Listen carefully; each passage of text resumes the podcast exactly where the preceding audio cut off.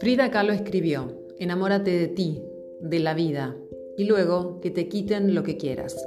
Y es cierto, podemos hacer buena la vida al enamorarnos de ella, al ser conscientes de que la suma de nuestros instantes, la vida, es un proceso de ganar y perder, de realizaciones y de pérdidas, de sorpresas agradables y desagradables, de nacimientos y muertes. La vida es un latido.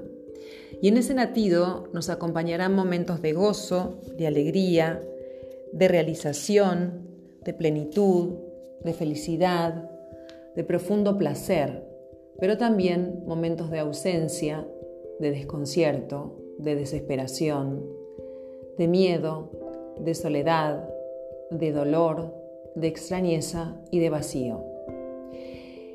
En este latido puro que es la vida, una lección fundamental que debemos aprender es amar lo que tenemos mientras podamos disfrutar de ello. Como dice Frida, debemos enamorarnos de la vida y necesariamente también de nuestra propia existencia.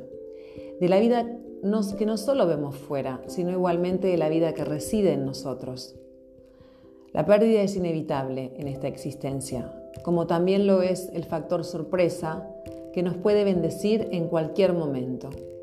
Vivamos entonces con el corazón abierto a recibir los dones que nos son regalados por la existencia y estemos dispuestos también a aprender a decir adiós cuando estos decidan o tengan que marcharse.